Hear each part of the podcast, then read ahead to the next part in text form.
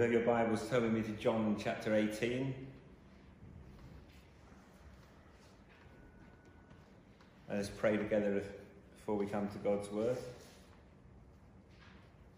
Heavenly Father, I thank you for the gospel we have to proclaim. I thank you for the finished work of your beloved Son. Holy Spirit, help me to speak well of Jesus, whose name I pray. Amen. If you remember last Sunday, if you were with us, we looked at the first 14 verses of chapter 18, John chapter 18. And the next, this week and next week, we'll be jumping in and out to, uh, out of the rest of the chapter to bring out different points. So today we'll read verses 12 to 14 and then 19 to 24. And then next week we'll read 15 through to 18 and then 25 to the end of the chapter. So John 18, 12 to 14. So the band of soldiers and their captain and the officers of the Jews arrested Jesus and bound him. First they led him to Annas, for he was the father-in-law of Caiaphas, who was high priest that year. It was Caiaphas who had advised the Jews that it be expedient that one man should die for the people.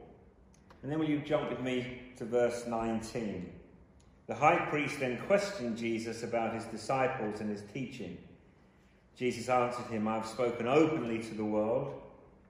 I've always taught in synagogues and in the temple where all Jews come together. I have said nothing in secret. Why do you ask me?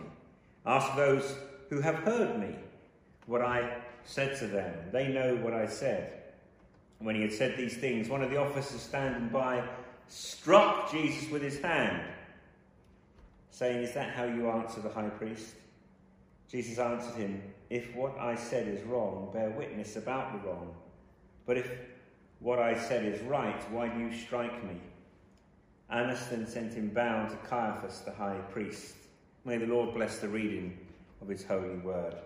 Next week we'll be looking at Peter and the verses around that.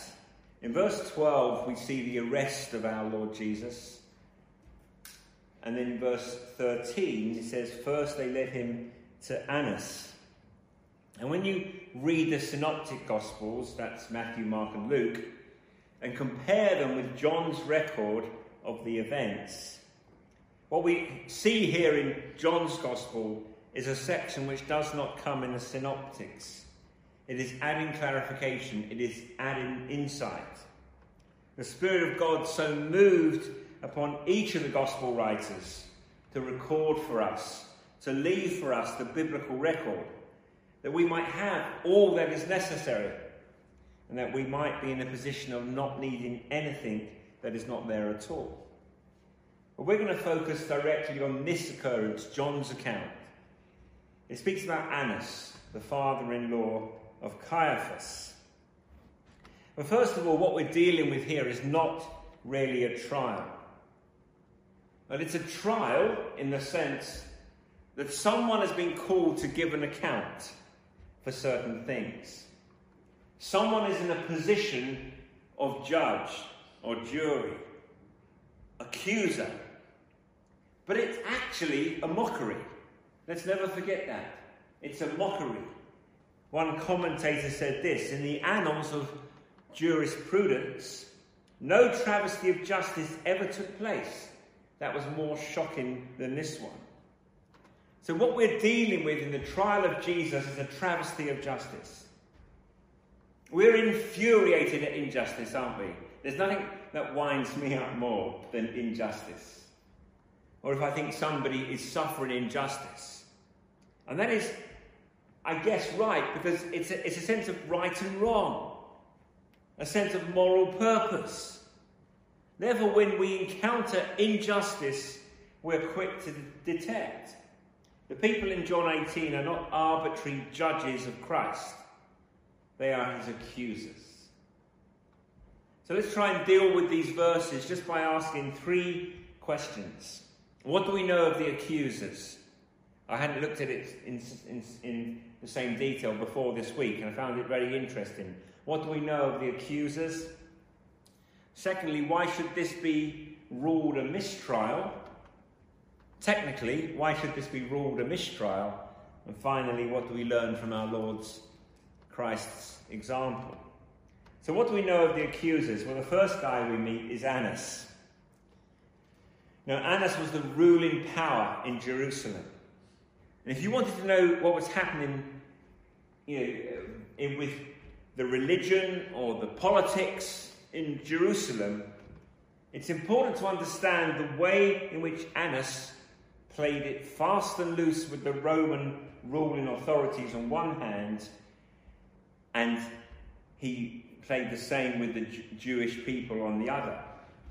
I don't know whether any of you, whether this goes over all your heads, but he was like the Godfather. And if you know what I mean, there's no better term to describe Annas than the Godfather. Because others in Jerusalem held positions, including his son in law, who was really the person to whom Christ should have been brought first. Caiaphas. He was the high priest. But he went to Annas because Annas was the power behind the throne. He was so much control. He himself had been high priest from AD 6 to AD 15. And his comprehensive grasp of everything reached its tentacles out throughout the whole superstructure of Jerusalem life. So he was responsible for taking Christ first before himself. Under Roman occupation, it's important to understand the office of high priest for the Jews had become undervalued, had become devalued. As you read through the Old Testament, remember? The high priest was the one who was set apart, set apart by God, ordained to it by life. There was a task that was sacred, it was a task which had great blessing. And people looked to such an individual, the high priest. But under Roman occupation, because of the circumstances of life, it had become something very different. The high priest essentially became the individual who was able to climb the ladder of bribery and intrigue. Because if you were going to be high priest, you had to bow the knee to the Roman authorities and at the same time really play the part in front of the Jewish people so that they would tolerate you for as long as possible. So he definitely was playing both sides. He was definitely uh, sucking up to the Romans and making sure that he was acceptable to the Jews. And this can best be understood in terms of the problem that confronted Zacchaeus as a tax collector and people like him. The people hated Zacchaeus because he was a tax collector. They hated him because, as a Jew, he worked for the Romans. He had a foot in both camps. He was a Jew, but he worked for the Romans. So, engaging in his work, he was an extortioner. He would go to his own people, tax collector would go to his own people and say, The Roman authorities demand from you today let us say this week that they put, they put up taxes by 10 denarii.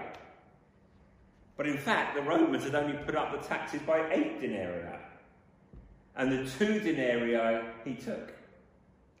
Plus the pay that he received from the Romans for being a tax collector. That's why tax collectors were so hated amongst their own people. They were fleecing the people. They were taking the salary and then taking it off the top. Well, Annas was involved in that kind of activity with far greater sums of money and far greater spheres of influence. So he was accommodating himself to the Roman authorities and at the same time being acceptable to his own people. He's prominent in Jewish history. And the reason he's so prominent is probably because he was such a horrible person. His family was notorious for their greed, his family. The Talmud records a rhyme. You can just find it, you can find it. The Talmud has a rhyme about the family of Annas. And it's not very complimentary. Woe to the house of Annas, it says. Woe to their serpent's hiss. They are high priests. Their sons are the keepers of the treasury. Their sons in laws are guardians of the temple. And their servants beat people with staves. Not very nice thing to have written about your family and then put in the Talmud. So if you ask the Jewish people, you know, Jewish person, tell me about Annas, they would have probably completely rolled their eyes and said, and uh, answered in the most horrific terms. No, Annas is a vagabond. No, he's a thief. He's a rascal. He's a hypocrite. He's an extortioner. He was the godfather in Jerusalem. He ran the whole operation. And if you stepped out of line, Annas would send somebody to beat you with a stave. In fact, his sons are mentioned in the Talmud because he had it, he had it set up that way. He had entered into the position and then he lined the nest for his succeeding generations. Four of his sons followed him in the family business. Caiaphas, his son in law, entered the business, and he had vast wealth because of his terrible practices. If you go back to John 2 14 to 16, just to clarify this, in the temple he found those, Jesus found those in the temple who were selling oxen and sheep and pigeons, and the money changers sitting there, remember that? And making a whip of cords, Jesus drove them all out of the temple with the sheep and oxen. He poured out the coins of their money money changers, he overturned their tables, and he told those who sold the pigeons, Take these things away, do not make my father's house a house of trade. And we discovered that when it came, it comes to the people came to bring sacrifice, it's imperative, if you remember, that the sacrifices were without spot or blemish. So the inspectors who checked them in to make sure their sacrifices were acceptable. And if the inspector said no, or these days if the computer says no, but you know what I mean, your sacrifice is unacceptable, you'd have to go and get another one to come to worship. And outside the temple precincts, in the streets around the temple, you could buy two doves for, say, two coins. And inside the temple, the same cost you 15. That's roughly the difference. Two coins outside, 15 inside. So if you came in with two, two coin doves, the, the inspectors checked them and said, no, no, no, no, they're blemished. They're blemished. They would rule them blemished, so you had to buy more. So you were forced, in a way, to buy at the tables and the bazaars inside the temple. The bazaars in the temple were actually called the bazaars of Annas. That's, that, that, that, that, that was his legacy. That was his heritage. He set that up. He trained the inspectors. He told them which ones to rule blemish, which ones to rule good. And he was the master behind it all. So you, that's why when Jesus went into that scene and Jesus blew apart his bizarre bazaar, right out of the temple precincts, thank you. The first chance that Annas gets to turn the t- tables on Christ, Annas took. And you can see when Annas looked at Jesus, there was no mistake about what was taking place. Because Jesus' sense of justice, Jesus' overturning the money changers and the tables, had hit Annas where it hurt. They were the bazaars of Annas. And now Annas longed for revenge to redress the balance. He's the first of the accusers of our Lord, Annas. The second is Caiaphas, who was actually a pathetic puppet creature, a little man who did what he was told, presumably as a result of his father in law's influence. John 11 49 says, But one of them, Caiaphas, who was high priest that year, said to them, You know nothing at all. Nor do you understand that it's better for you that one man should die for the people, not that the whole nation should perish. And verse 14 tells us of John 18, it was Caiaphas who had advised the Jews back in John 11 it'd be expedient that one man should die for the people. Caiaphas was crafty. If his father in law was a blatant extortioner, Caiaphas had a more acceptable front to him. He had better PR. He had no interest in justice. He was already he was always ready to elevate expediency over principle. He was always ready to take pragmatism and let pragmatism rule over truth. He's spoken in favour of Jesus' death. So no matter how high sounding his statement may say sound to us, what essentially Caiaphas was saying, let us kill Jesus Christ. And that way we will save our hides before the Roman authorities.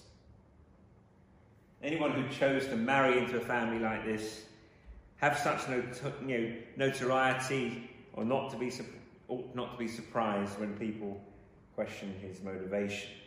And when you read about the character of Caiaphas, you discover that he actually was rude, sly, manipulative, and a hypocrite. Matthew 26, verse 65, records then the high priest, Caiaphas, tore his robes and said, He's uttered blasphemy. What further witnesses do we need? You have now heard his blasphemy. The tearing of Caiaphas's robes was a sign of sadness and disappointment. Was Caiaphas sad when Christ was about to be crucified? He was delighted. So on the outside, he tore his robes, making people think he was sad. But inside, he could not have been any happier. Because the Lord Jesus represented to Caiaphas an obstacle to his popularity, an obstacle to his glory, an obstacle to his prominence. Caiaphas, like his father in law, wanted rid of Christ. Annas was corrupt. Caiaphas was crafty, a conman. And then you've got the fellow in verse 22, the guy who struck Jesus. I don't know. He was a right. He was a scoundrel. He was a creep. So you've got a corrupt man, you've got a con man, and you have a creep. The accusers of Christ. One of the officers standing by struck Jesus with his hand. If it was an ordinary man in the place of Christ, and even an ordinary man who was guilty, would not have been deemed worthy to be treated in the way that Jesus Christ was treated. It was ridiculous, it was wrong, it was bad, it was a travesty of justice. Who is this underling who went down in history at John 18, verse 22?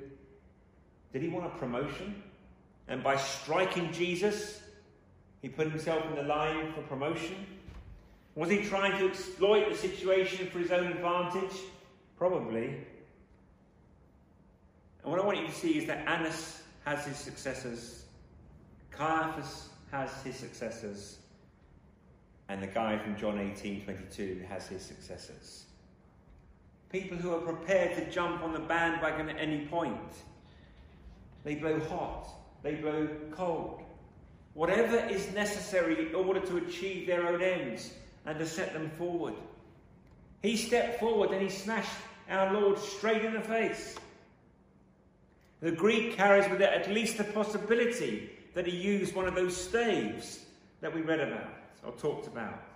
He may have even taken a stave and crushed it into the face of Christ. The sinless one, whose hands were bound. Is that right? Is that justice? And we're not dealing with a common criminal. We're dealing with the sinless Christ. So, what do we know of these accusers? Each of those accusers have their successors. People who, for the same reasons, have heard the word of Christ and have turned their backs. People who've turned their backs to indulge their greed. People who've turned their backs on the things of the Lord because they want to be popular. People have turned their backs because they want to be acceptable.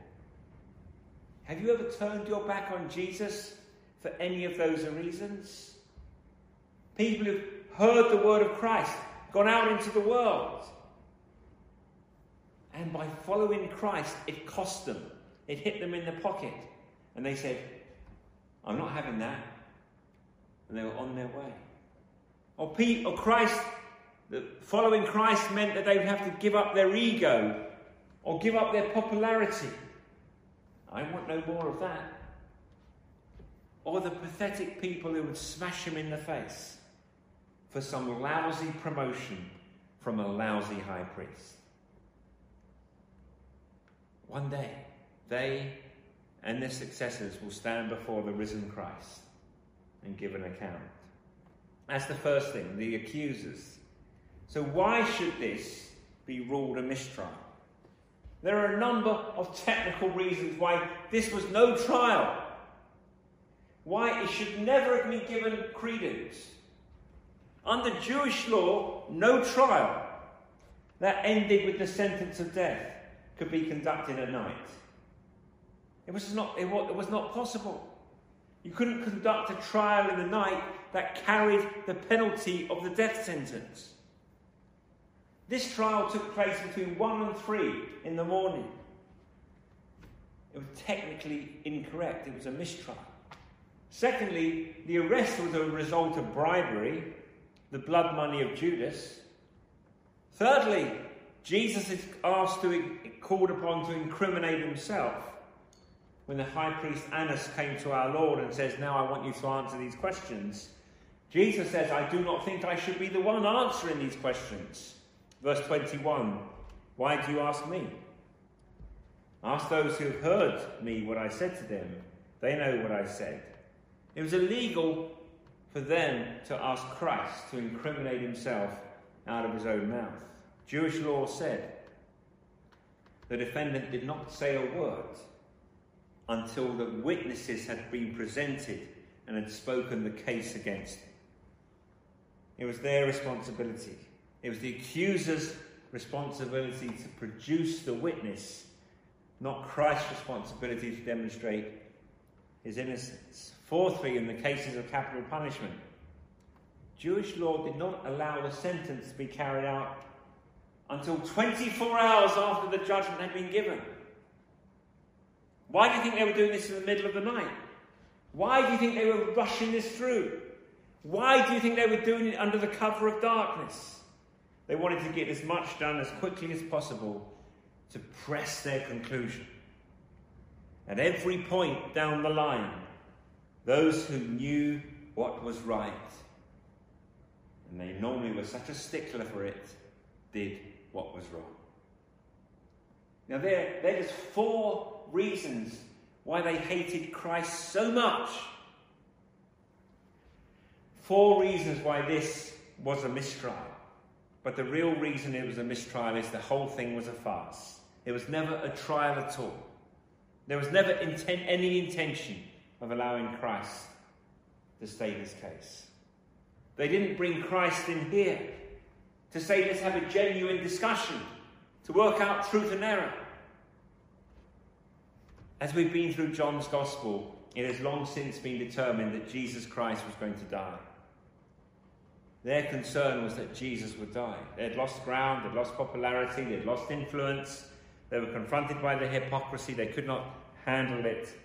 On the outside, they walked around with all their robes and their external trappings, and inside, they were rotten to the core. They were full of vengeance inside. They were full of hate inside. It ate them up. They were full of envy. Jesus looked into their eyes and saw their hearts. And they couldn't tolerate that. They couldn't tolerate the truth. It is a mistrial, it is an orchestrated plot. You take your Bible, you go through the accounts. The same people who were Christ's accusers, devised the plot. They were the ones who set the officers to carry out the arrest. They were the ones in Matthew's Gospel who sought out the false witnesses. Matthew 26, verse 59. Now the chief priests and the whole council were seeking false testimony against Jesus that they might put him to death, but they found none, though many false witnesses came forward. The same accusers led our Lord away. The same accusers delivered Christ to Pilate. The same accusers stirred up the people to cry, Release Barabbas. So on the outside, they're kind of giving it the, you know, the, you know, the, the perception of a trial. And underneath they're saying, Shout for Barabbas. The same people who, when he was on the cross, shouted at him, he saved others, he cannot save himself. So, how do we learn from Christ's example?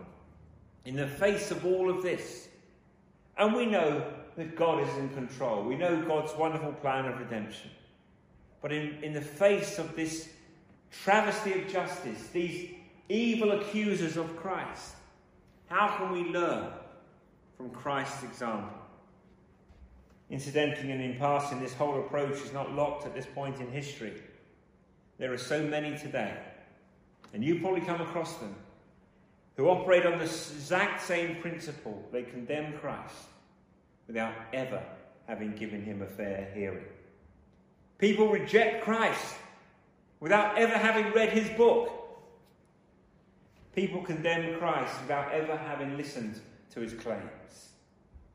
They walk around and, with a sense of bravado, explain why they do not believe this. That's not even intellectually honest, apart from anything else. Beware of joining the accusing ranks of Annas. As we come to the third and last question, let me try and root it in our lives as much as I can. Which of us has not faced injustice at some time? Which of us have not come up against something that is just plain wrong? We have been treated badly. People have treated us unjustly. People have slammed us against the wall.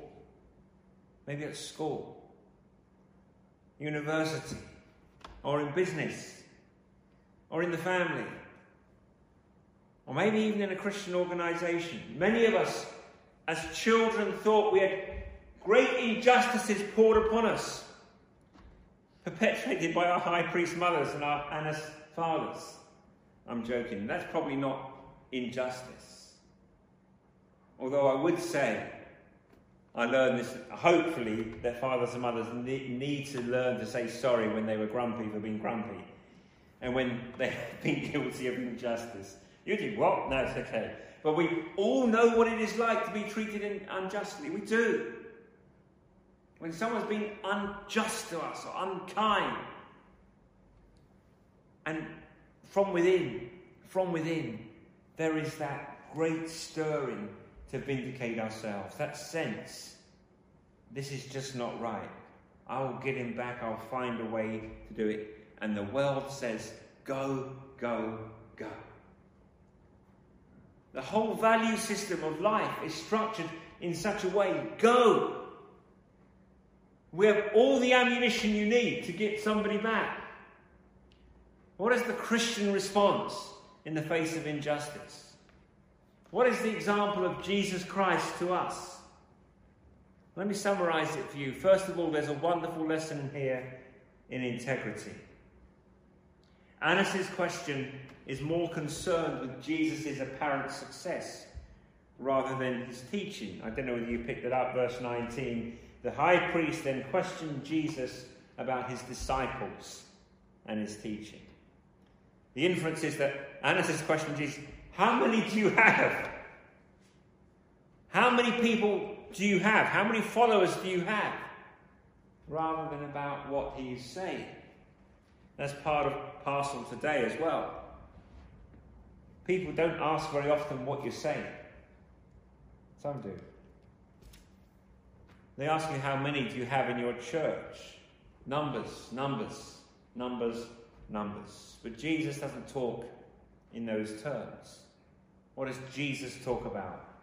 He talks about teaching when Jesus replies in verse 20. Jesus says, Let us talk about the only thing that really matters. Verse 20, Jesus says, I've spoken openly to the world. I've always taught in the synagogues and the temple where all Jews come together. I have said nothing in secret. Why do you ask me? Ask those who have heard me what I said to them. They know what I said. So Jesus is able to say, Ask around, you can verify my claims. There is a lesson here, and that is the blessing of a guiltless conscience. When we're confronted by oppression, when we're confronted by injustice, one of the things that allows us to put our head on the pillow and sleep at night is the blessing of a clear conscience. And Christ was able to look or say, Look around, ask the people, you've heard my words. They heard what I said. Ask them. And when we find that we're unable to say, Ask them, ask them, ask them, it is probably because there is more than a grain of truth in the accusation against us. Now remember this, and remember this clearly in God's service, what we do. God is not just concerned about what we do, He is concerned about who we are. And what we are determines the validity of what we do. It's what I am as a man, as a husband, as a father, that gives validity to the task I do at the church. Remove my credibility at the realm of morality with my wife or with my children, and what I am has destroyed what I do. That may not always be true for someone who's an engineer. That man may can be a brilliant engineer and a moral disaster. I'm not sure that we could say our Prime Minister is a great paragon of moral values. But his professional competence is distant from his personal life. It didn't used to be, but it is definitely today. And he may receive accolades and be written up in mechanical journals as a great man, as an engineer. But his life is in shatters over here. But I'm aware, I'm aware that in the service of Jesus Christ, there is never a gap between professional competence and moral reality. What you are for the Lord Jesus Christ determines what you and I do. 1 Timothy 1 verse 5 The aim of our charge is love that issues from a pure heart and a good conscience and a sincere faith. Whatever you may do in the kingdom of God, as you live out your life, as you confront injustice, when you go to bed at night, check those three things. Have I had a pure heart, a good conscience, and a sincere faith? For they are the expressions of genuine love. And no matter how much gush or mush or slush, and see, I can do rhyming, we may dump on the community about how nice we are. Unless, as God sees the inside, we're marked by purity, clarity, and goodness of conscience and sincerity of faith, then we're not worthy testimony of our lips. So, integrity is so important. And before injustice, Christ is the example par excellence. But secondly and finally, the example of Jesus Christ does provide us with a lesson in meekness. And I need this because it doesn't do me good to watch the news or read the news. It really doesn't because I get so worked up. I really do. But the example of Jesus Christ provides us with a lesson in meekness. In meekness, not in weakness. The spelling of the word, the pronunciation of it is very important. Because meekness, I may have said this before here, is power under control. Meekness is not a personality type. Because you or I may be quiet, it doesn't mean we are meek. Because we might be automatically kind of nice, humanly speaking, doesn't mean we are meek. Meekness is a work of the Holy Spirit of God within the heart of a man or a woman. It's not something you're born with, it's a work of His grace. It's exemplified in Jesus in 1 Peter 2:23. We read those well-known words when Christ faced the terrible abuse of Calvary. And this is what it says when they hurled their insults at him. 1 Peter 2:23 when he was reviled he did not revile in return when he suffered he did not threaten but continued entrusting himself to him who judges justly look at John 18:22 that man he came up and for no reason at all but just to ingratiate himself with Annas and Caiaphas and all of them he smashed Jesus in the face for no reason at all but to ingratiate himself with the accusers. What does Jesus do? Verse 23 If what I have said is wrong, bear witness about the wrong. But if what I have said is right, why do you strike me? Do you think the handcuffs were what kept him in check in that moment? Do you think it was because his hands were tied behind his back? Otherwise, he might have done something? No. No handcuffs will ever be able to constrain, control the impulsive power of our wicked, wretched, unbridled humanity. We cannot handcuff ourselves into meekness. We cannot grit our teeth and make ourselves meek. It seems to me this must be learned on the pilgrimage of life. And as we go through our journey, we need to long that we'll be made more like Jesus Christ, more like Him. We know it, don't we? He could have called 10,000 angels. He could have taken that man out and he could have put him somewhere else, even if it was just here. He could have just moved him just a bit away. But Jesus did not do that when he was insulted. Jesus never insulted back when they were unkind to him. When they thumped him, he didn't thump them back. But he was the one who, in the temple precincts earlier, recorded for us in Matthew, is the one who tells the Pharisees what they are. Matthew 23, verse 27 Woe to you, scribes and Pharisees, hypocrites, for you are like whitewashed tombs, which outwardly appear beautiful, but within are full of dead people's bones and all uncleanness. That, that, that, that says it so well. Is that meekness? Yes, because it's meekness is not coming to your own defense, but coming to the defense of God. Not coming to your own defense, but coming to the defense of others. So the concern of Christ in Matthew 23, as he looked on the Pharisees, but what they were doing to God. Woe to you, scribes and Pharisees, hypocrites, for you tithe mint and dill and cumin and have neglected the weightier matters of the law, justice and mercy and faithfulness. These you ought to have done without neglecting the others, you blind guides, straining out a gnat, a gnat, and swallowing a camel. Meekness is power under control. Meekness is used in the defense of God. Let me summarize it from John 18. Look at this amazing irony. We have an earthly high priest, Annas, Caiaphas, and the other gentleman. I don't know really what to call him.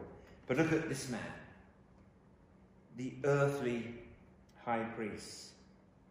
Great little power, climbs the ladder of bribery and deception and corruption, exalts himself, and before him stands the great high priest with limitless power. Christ, the epitome of justice, confronted by injustice. Christ, the epitome of love, confronted by hate. Christ, the epitome of power, confronted by this faltering nonsense. And Jesus provides for us the example that we might follow in his steps. Paul says your attitude should be the same as that of Jesus Christ. And that's a kind of tall order. Well, it is for me. How are we going to do it? By, only by the power of the Holy Spirit within our lives. As we rely on the Holy Spirit day by day, as we're in the Word, as we say no to unrighteousness, and we say yes to truth. May the Lord bless the word and let us each work out our own salvation with fear and trembling in relation to these things. For his glory. Amen.